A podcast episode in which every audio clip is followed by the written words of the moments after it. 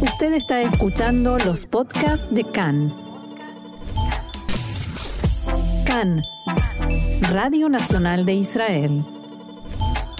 Seguimos aquí en CAN en español, Radio Reca, Radio Nacional de Israel, y estamos en el Jodesh Elul, es el mes hebreo de Elul, eh, que como dice el juego de palabras en español, es el último el último mes del año hebreo. Nos estamos acercando a las altas fiestas, Año Nuevo Judío, el Día del Perdón, Sukkot, la fiesta de los tabernáculos, pero en el mes de Elul, como preparación del judío y del pueblo judío en su conjunto, eh, ocurren también cosas. Y para entender cuáles son esas cosas y cuáles son esas tradiciones y cuál es su profundidad y su significación, contamos con la valiosa ayuda. Tengo el gusto y el honor de eh, darle la bienvenida nuevamente a Andy Faur, que es rabino laico. ¿Cómo estás, Andy? Bienvenido a CAN en Español. Hola, Marcelo. Gracias por la bienvenida. Un gusto, como siempre, estar en CAN eh, nuevamente. Gracias, gracias por eh, eh, aceptar nuestra invitación. La primera pregunta que tenemos que hacernos, la mayoría de los oyentes de CAN en español seguramente no conocen, ¿qué es un rabino laico? Y si no es una contradicción de términos, ¿no? a ver, sí, no. tenemos todo el programa para nosotros, Marce, para que te cuente todo, ¿no? sí, no, la verdad que no. Vamos a ver cómo logramos resumirlo, Andy. Exacto, muy brevemente eh, Marce, el, eh, el, judaísmo desde un punto de vista laico-humanista es una cultura, es la cultura del pueblo judío y no solo su religión. Generalmente se confunde el judaísmo como una religión, pero el judaísmo es más que eso. El judaísmo es un conjunto de, de, de, de tradiciones, costumbres, historia, idioma, nacionalidad, ¿sí? tiene muchísimos, muchísimos componentes el judaísmo más allá de la religión sola. Nosotros en general, el término rabino, Marcé, eh, es un término eh, relativamente nuevo, no es un término bíblico, por ejemplo, en la Biblia, en nuestra Biblia, en nuestro Tanaj, no hay rabinos, es un término posterior de la época talmúdica, la llamamos, que en realidad significaba maestro, esa es el, la, la, definición clara, maestro en el idioma arameo. Para el caso, si me permitís sumarte, tampoco existe la palabra religión en, en, la Torah, ¿no? Es verdad, es verdad. La palabra dat es otra cosa, ¿sí? traída desde Babilonia en realidad, como bien decís. Este, por eso digo, la definimos eh, como religión el judaísmo para para compararlo y para hacer eh, para esquematizar frente a otras religiones como el cristianismo o el islam. Pero eh, el judaísmo no es eso. Entonces en breve te digo Marce que la el judaísmo es la cultura del pueblo judío. Para nosotros es todo ese conjunto de, de, cosas de valores de, de contenidos que tiene nuestra cultura. Y de tradiciones, ¿no? Hay muchas cosas que se hacen en el judaísmo. Claro, exactamente, que uh, dentro de vamos a hablar de esas tradiciones y costumbres. Eh, entonces, Rabina sería como guía, líder espiritual, y a nosotros nos forman, ¿sí?, para ser guías espirituales o líderes del público judío laico, que es la mayoría en definitiva, Marcelo, eh, eh, por lo menos estadísticamente en Israel y en, en términos eh, generales en el resto de las comunidades de la diáspora, la mayoría de los judíos no son religiosos, en el sentido estricto. Entonces nosotros este, nos forman como rabinos, como líderes este, espirituales, como guías de este, del público que se identifica con esta forma de ver el judaísmo. Pero para agudizar más la distinción, ¿no eh, implica ser rabino una creencia en lo divino? No, no obligatoriamente, bueno, y eso es para otro programa, te lo dejamos Marcelo, este, pero no, no, no, no implica en ningún lado, ni está escrito, ni está establecido que para ser judío eh, y esto por eso y por eso es justamente tocas el punto central. Para ser judío no es obligatorio creer en Dios. Y sin embargo, el ser rabino laico no implica tampoco ateísmo. Tampoco, tampoco. Eso ya es una decisión personal, es una decisión individual de cada uno, de cada rabino, de cada persona incluso. A nosotros no no no recibimos o rechazamos gente por eh, no, nos paramos en la entrada, como decimos, a preguntarle si cree o no en Dios. Eso es una creencia este, individual de cada uno. Lo, lo acá lo, común es identificarse con esa cultura, con esas tradiciones, con esa historia, con esas tradiciones, como dijiste vos, eh, comunes que tenemos y más allá de si uno cree o no cree en Dios, eh, que no es... Este, no, es, excluyente, digamos. Exactamente, no es un tópico dominante, por lo menos en nuestro pensamiento. ¿no? Si ampliamos el, eh, lo que se llama el armario de, de los libros judíos desde el punto de vista del judaísmo laico, ¿A quiénes más sumaríamos? Porque en el judaísmo religioso eh, están los textos religiosos, desde la, la, Biblia y el Talmud, y el Rambam o Rashi o rabinos eh, de todas las épocas. ¿Qué pasa en el judaísmo laico? Sí, me voy a permitir este, ampliar un poquito más. Mira, Marce, los textos no son religiosos, su lectura e interpretación es religiosa. Ajá. ¿Está bien? O sea, nosotros también, nosotros también este, tenemos en nuestra biblioteca, ahora estoy mirando la mía exactamente, en donde yo tengo un Tanaj y tengo un Talmud y tengo este Rashi y tengo Rambam. Yo también los tengo. ¿Está bien? Pero también tengo Spinoza y Freud y, y Heschel ¿está bien? Que son más allá, lo que vos hablaste es lo que llamamos la literatura clásica, ¿está bien? Llamémosla así cuyo eh, cuya visión este, tradicional, llamémosla así, es, em, es religiosa, es una interpretación religiosa porque eh, la ortodoxia, llamémosla, o la, o la visión rabínica los ve como textos divinos, como decís vos. Nosotros los vemos como textos humanos. ¿Está bien? Entonces desde ahí los interpretamos este, en forma humana, en forma pluralista, en forma laica, en forma moderna, pero es el mismo texto. Yo el mismo Tanaj, como decís vos, o el mismo Talmud, en, de los cuales yo tengo la libertad de elegir. O sea, hay cosas que no son relevantes para el judío de hoy, este, pero son nuestras fuentes clásicas. O para el judío laico de hoy, ¿no? O, para el judío laico, exactamente, para el judío moderno, como yo decía. Eh, entonces, el, el, tema es que eh, yo también tengo Talmud y yo también lo uso, y, pero rescato de ahí lo que es relevante, lo que es importante, lo que es este, necesario para la vida judía de hoy y no todo. Pero el que quiere ser más tradicionalista, por ejemplo, si yo me quiero casar en el judaísmo laico lo, y, y, elijo hacerlo en una jupá, que vos lo dirijas, eso también es posible, ¿verdad? Por supuesto que es posible, por supuesto que es posible, Marcelo. Este, simplemente que nuestra jupá, vamos a ver que tiene los componentes tradicionales, como decís vos, tiene la jupá y tiene la ketubá, pero por ejemplo la ketubá... Y se rompe la copa también. Y se rompe la copa porque es una linda tradición, porque es un lindo un lindo motivo, ¿no? De o sea, esas cosas, pero nuestra jupá, para decirlo en breve, es igualitaria, ¿está bien? O sea, el hombre y la mujer tienen el mismo valor, tienen el mismo papel, tienen el mismo rol, este, es lo mismo en la ketubá, este, por eso digo, son cosas muy lindas, o sea, la que tú que, que, vos decís, o la jupa, eh, son, son tradiciones milenarias del pueblo judío, muy lindas, nosotros las resignificamos, eso es lo que hacemos, y las hacemos acordes o las hacemos relevantes para la pareja judía laica en este caso, como decía. Para terminar con este punto, eh, ¿hay comunidades eh, laicas en el sentido de un lugar donde se reúnen, un templo laico judío?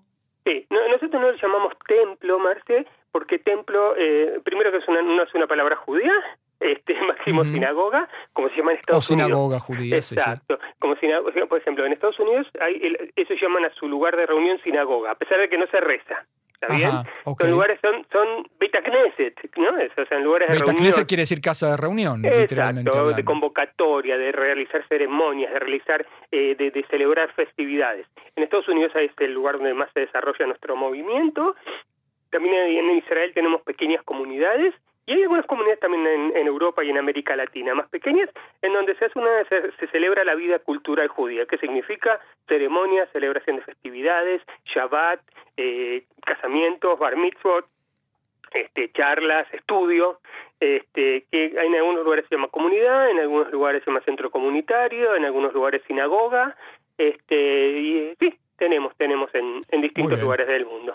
Entrando en el tema de Elul desde esta perspectiva, ¿no? Nosotros lo vamos a tocar también, ya te aviso, desde el punto de vista más religioso, si se quiere, más clásico de rabinos de las otras corrientes, pero desde un punto de vista laico o en general cultural judío o tradicional, ¿qué es lo que ocurre en el mes de Elul en el judaísmo? Perfecto. Si, te parece, primero explico un poquito lo que significa el mes de Elul. Dale. Muy bien. Elul, como dijiste bien en la, en la apertura, es el, el último mes del año, ¿no? este, antes de Tishrei, que ya se nos eh, llegan en, un, en un, dos semanas, y que es el primer mes del año, es Rosh Hashanah, comienzo del año tradicional. Incluso Marce es interesante, no lo vamos a desarrollar hoy, pero en la Biblia el primer mes no era Tishrei, era Nisan, como sabes bien, ¿no? Sí, sí, el, el mes de Pesach. Eso cambió en la tradición judía. Este, ¿Qué es el Ul? El Ul es el cierre del año. Este, ¿Por qué se, se, destaca o por qué es distinto a los demás? Porque estamos previos a Rosh Hashanah y Yom Kippur, que son las este, las, las altas fiestas. Exacto, las altas festividades. Eh, entonces, ¿qué pasa? Hay dos tradiciones muy, muy interesantes del mes de Lul, que son las Slijot. El pedido de perdón sería, no sé cómo traducirlo bien, que son eh, eh, rezos o son este, oraciones que se dicen a la madrugada o a la medianoche, este, de como que son poemas, piutim, se dice que es una hermosa palabra, la traduciríamos como poemas, ¿no? Muy bien. Que se dice este, preparándonos para el gran día de Yom Kippur en la, en la tradición, viste, hablamos de tradiciones, en la tradición sefaradí, las selijotes estas del mes de Lul, del último mes, comienzan el primer mes de, el primer día de Lul, que duran 40 días hasta el 10 de Tishrei. En la tradición ashkenazí eh, empiezan el, el Shabbat previo a Rosh Hashanah, son más cortitas. Ajá. Sí, por eso digo que, que, son tradiciones, ¿entendés? Ahora, por ejemplo, los, los judíos de origen ashkenazí, de ashkenazí todavía no están rezando Selijot es interesante. Me interesa mucho este tema de eh, el tema de la preparación espiritual. ¿Podés ampliar un poquito filosóficamente qué quiere decir esto de prepararse, tener que prepararse? Exactamente. En la tradición eh, que es muy linda, Marta, y que yo la rescate, rescato mucho, este, como muchos sabemos, ¿no? En, en Rosh se abre el libro de la vida, ¿sí?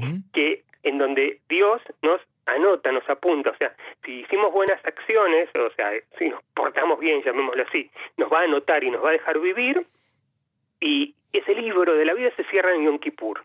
¿Sí? Por eso estos Yamim Noraim, como llamamos antes. Los días terribles. Exactamente, exactamente. O sea, y depende, de, como, dijimos antes, la creencia de cada uno es, eh, es, es eh, eh, la gente se va a preparar para este gran día, porque es, un, es el día del juicio. Es decir, en, hablando de, hablamos antes de la Torah. En la Torah no existe una festividad llamada Rosh Hashanah. Es Yom Adin, es el día del juicio. El día de juicio espiritual, individual, personal, depende también ese, y colectivo, por supuesto, del pueblo judío.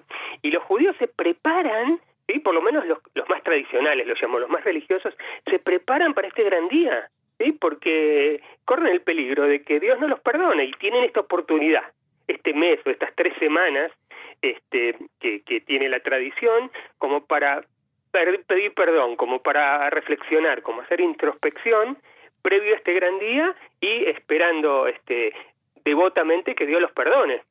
La pregunta es, ¿qué nos dice esto a nosotros, los judíos modernos, no tan ortodoxos, eh, en, nuestra vida moderna? ¿Qué lección podemos extraer de esto?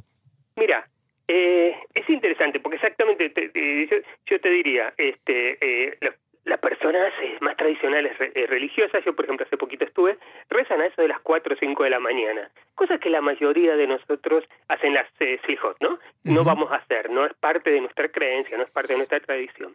Este, lo que sí, digo, ok, rescatemos la esencia de las slijot, resignifiquemos la esencia de la tradición judía y tomémonos este tiempo para auto, auto como se dice, autorreflexionar. Para hacer eh, una introspección, un balance del alma, como se llama, ¿no? Exactamente, porque siempre la gente dice, no, pero eso yo no soy religioso, lo puedo hacer en cualquier momento. No es verdad, Marce, no lo vamos a hacer. Sí, porque al final no lo haces. Exactamente, exactamente. Entonces aprovechemos esta oportunidad, no importa si seamos religiosos o no, aprovechemos esta oportunidad este, para, no sé, para tomarnos ese tiempo, ese espacio, esa, esa, esa libertad que quizás, yo digo, estos, estos días, eh, cuando llegan realmente fuertes, ya un Kippur, en donde realmente tenemos libertad física y espiritual para hacer esto. Por ahí en el día a día, hoy en día, menos, ¿no? Porque estamos más ocupados en nuestras, este, en nuestras ocupaciones.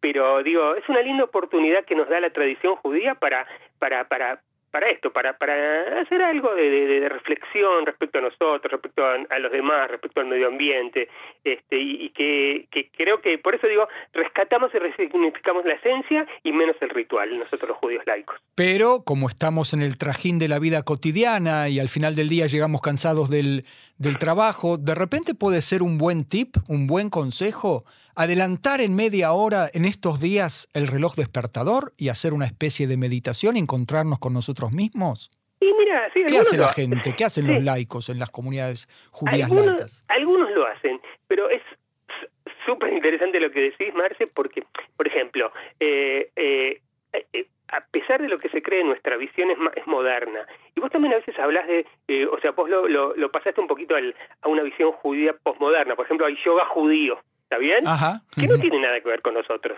¿sí? Nosotros no, no estamos en esa onda. Y que hoy lo llamaríamos una cuestión más posmoderna o más New Age. ¿no? Cierto. exactamente. Y, y, muchos hacen eso. Hoy, hoy, hoy o meditación, ¿no? Meditación, meditación judía, yoga judío, psicología judía, ¿no? Todo tipo de cosas este, que, que sí, que pueden ayudar. Si, si a la persona le ayuda este momento de meditación, ¿no? De, esta media hora a la noche o a la mañana, ¿qué decís? Este, o sea, en realidad te ayudaría todo el año, ¿verdad? Vamos a decir la verdad. Pero si, si no puede todo el año y lo y ahora es una oportunidad linda para, para juntarlo con nuestra tradición, me parece una buena idea. Qué bueno, qué bueno. Eh, Estamos resignificando el judaísmo juntos. Y, y, sigue siendo muy judío todo esto que estamos hablando, ¿eh? 100%. Todo lo que hacen los judíos y que tenga un valor o un contenido judío, es judío. No hay mucha discusión con eso. Andy, por último, quiero que me cuentes, porque vos estás lanzando o relanzando un eh, nada menos que un Mahzor laico, que es un libro de rezos para las altas fiestas, el Mahzor, ¿no? Ahora vos lo, has hecho desde el punto de vista laico. Contanos un poco de la presentación, dónde se puede ir a ver. Sí, con gusto. Eh, mira, o sea, el, el Mahzor es el libro específico de rezos de estos, eh, de los Yamim Noraim, de los días de Rosh Hashanah y Yom Kippur. Y es el libro específico que se usa para los rezos en la sinagoga. Pero dijimos, la mayoría de la gente no, este, no, no reza o no ve en este, en este en el rezo eh, algo central en su creencia o en su vida judía. Entonces lo que hice, lo que intenté, y es una, son fiestas difíciles estas. Entonces lo que hice fue una especie de guía con fuentes, con este, con tradiciones, con costumbres, con textos eh, que pueden ayudar al judío menos religioso, lo voy a llamar así, menos relacionado con el con el rito religioso, con el ritual, para que pueda eh, vivenciar estas fiestas eh, sobre sus contenidos y valores. Entonces lo que hice fue una, no, no ya sea un maxor este, tradicional que son muy largos, ¿sí? es más una guía o, un, una especie de agadá ¿sí? que nos permite hacer... Que nos permita celebrar estas fiestas. Eh, Agadá es, el libro de, la, de, de Pesach, de Pesach exacto, exactamente, que les permita a las personas este, tener como una especie de, de, de guía, de, de, de, qué hacemos en esta fiesta, cómo la llenamos de contenidos y de valores. Y voy a sacar una nueva edición, como decís, este mañana en la eh, jueves en la ciudad de Modín y después tengo la suerte de viajar a Argentina, a Buenos Aires, y el jueves que viene hago la presentación en, en Buenos Aires. Ah, qué bueno. Sí. Bueno, ¿cómo hace la gente para enterarse? ¿A dónde tiene que entrar? Quizás una red social tuya donde eh, publiques. Sí, puede entrar en, en mi Facebook, Andy Faur, ahí están los datos de la charla de mañana y también la de eh, Buenos Aires la semana que viene. En mi Facebook o en, sí, o en, o en el sitio que tenemos nosotros también, eh, Judaísmo Laico. Judaísmolaico.com, ¿no? .com es nuestro sitio, exactamente. Muy bien. Andy Faur, rabino laico, eh, estás lanzando un nuevo Mahzor eh, desde una perspectiva eh, de laica, aunque no niega las tradiciones judías, al contrario, las enriquece y las hace accesibles al gran público. yo te quiero agradecer este diálogo con Can en español y también desearte un cálido Shanatova. Muchísimas gracias, Marcelo. Como siempre. Gracias, un, un placer. Shanatova para vos también, para todos, y que tengamos un año este, mejor que el anterior, como se dice. Como siempre, por supuesto. En paz y con, y con muchas realizaciones. Muy bien, muchísimas, muchísimas gracias. ¿eh? Shalom, shalom.